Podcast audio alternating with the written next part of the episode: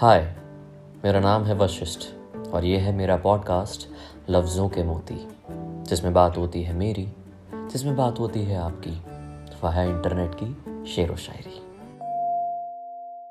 एक रिश्ता होता है ना, वो ट्रेन के पहियों जैसा होता है। हाँ, दूसरी कोई गड्डी नहीं, सिर्फ ट्रेन के पहिए। कैसे? एक साइड पे आप हो, दूसरी साइड पे वो है। कभी वो आगे गए, कभी आप आगे आए, कभी वो आगे, कभी आप आगे। दोनों को आगे बढ़ना है, बारी बारी और कभी कभार एक साथ। एक ने अटकाया, पूरा इंजन खटकाया। जब ये एफर्ट एक तरफ से नहीं आता तो सामने वाले को शुरू शुरू में ऐसा लगता है कि यार, इस रिश्ते में क्या सिर्फ मैं ही हूँ? फिर ये बारी बारी छोटी सी बात बड़ी बड़ी बड़ी बड़ी बन जाती है और फिर होता है झगड़ा। और उसमें एडिशन क्या होता है? आपके साइलेंस का।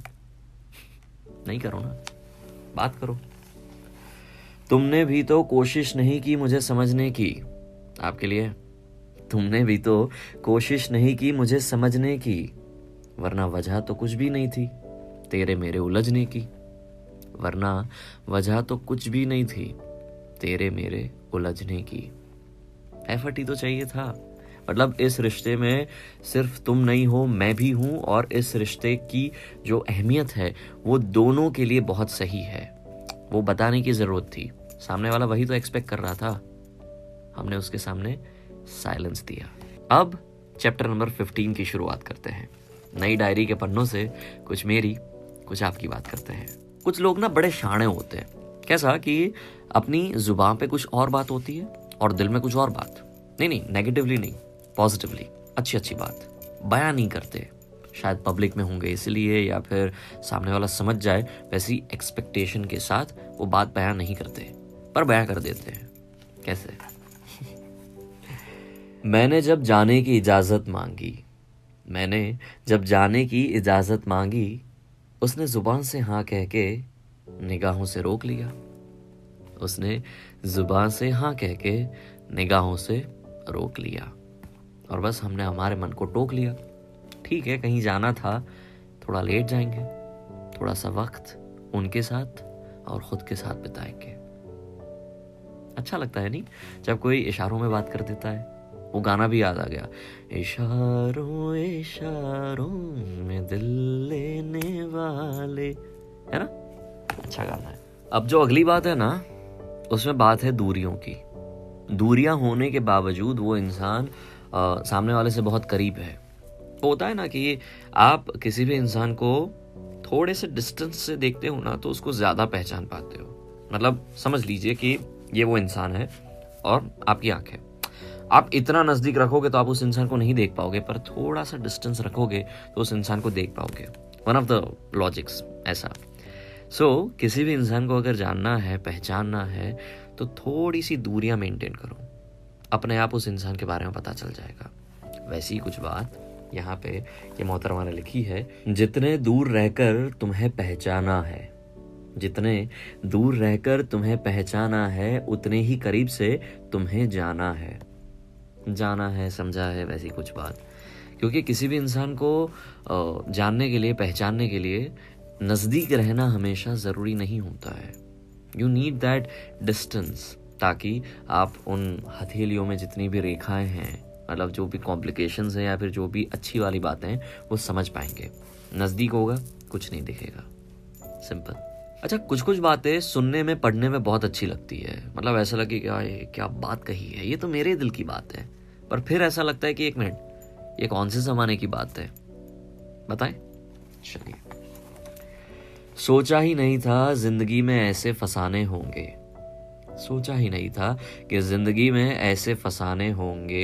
रोना भी ज़रूरी होगा और आंसू भी छुपाने होंगे। रोना भी ज़रूरी होगा और आंसू भी छुपाने होंगे। सोचा ही नहीं था कि जिंदगी में ऐसे फसाने होंगे। अच्छी बात है, पर ऐसा लग रहा है कि यार कुछ ज़्यादा सेंटी नहीं है। मतलब दो हज़ार उन्नीस में ये एक नया फंडा है। कैसा? अगर आप अपने इमोशंस को बयां करते हो तो आप स्ट्रॉन्ग हो, अगर आप छुपाते हो तो वीक हो। हम क्यों छुपाते हैं अपने आंसुओं को या फिर अपने ऐसी वल्नरेबल साइड को?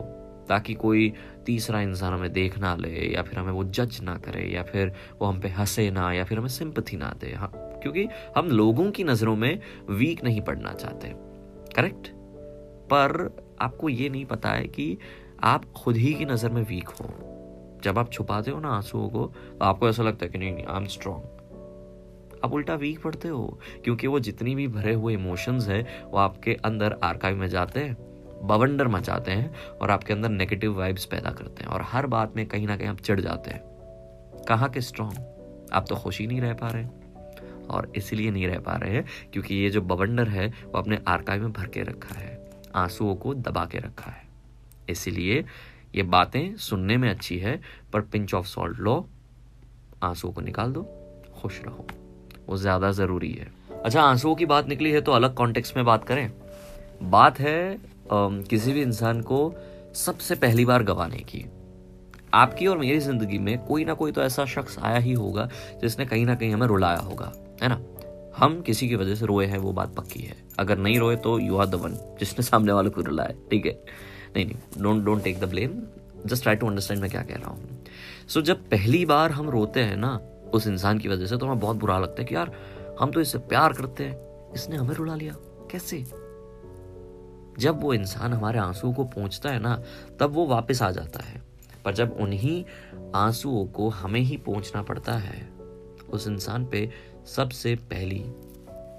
हमने तो तुम्हें अपनी आंखों में बसाया था, हमने तो तुम्हें अपनी आंखों में बसाया था, तुमने हमें रुलाकर खुद ही को गिरा दिया, तुमने हमें रुलाकर खुद ही को गिरा दिया, हमने तो तुम्हें आंखों में बसाया था।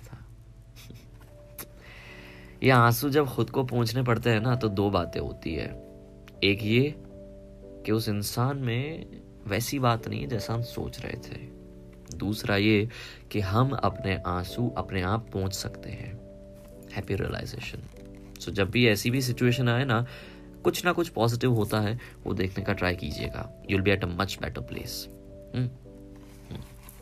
आपके साथ कभी भी ऐसा हुआ है कि आप किसी इंसान को प्यार तो करते हो पर उसको अब पाने की चाह नहीं रही है, मतलब you can say that hey I love you but I don't want you. ऐसा होता है कभी? शायद इसलिए क्योंकि उस इंसान की अच्छाइयों से प्यार है पर बुराइयों की वजह से we don't want that person, है ना, कड़वे अनुभवों की वजह से। सो so, उसके उसकी दो बातें हैं। बात नंबर एक, बस तुम्हें पाने की तमन्ना नहीं रही, सीधी बात, बस तुम्हें पाने की तमन्ना नहीं रही। मोहब्बत तो आज भी तुमसे बेशुमार करते हैं, मोहब्बत तो आज भी तुमसे बेशुमार करते हैं, बस तुम्हें पाने की तमन्ना नहीं रही। ओए होए, मार ही डाला, मतलब मीठी छुरी।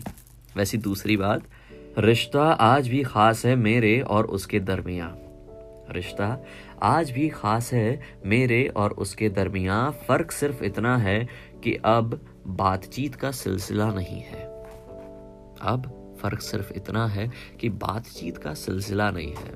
और ये पता है आई थिंक आज के ज़माने का बहुत ही सुलझा हुआ मूव ऑन है, मतलब you are not being negative about that person, अच्छाइयों को याद रखते हो, मन में बसाते हो और आगे बढ़ते हो। ये है आज के ज़माने का सही प्रोग्रेसिव मूव ऑन जो ज़्यादातर लोग नहीं कर पाते।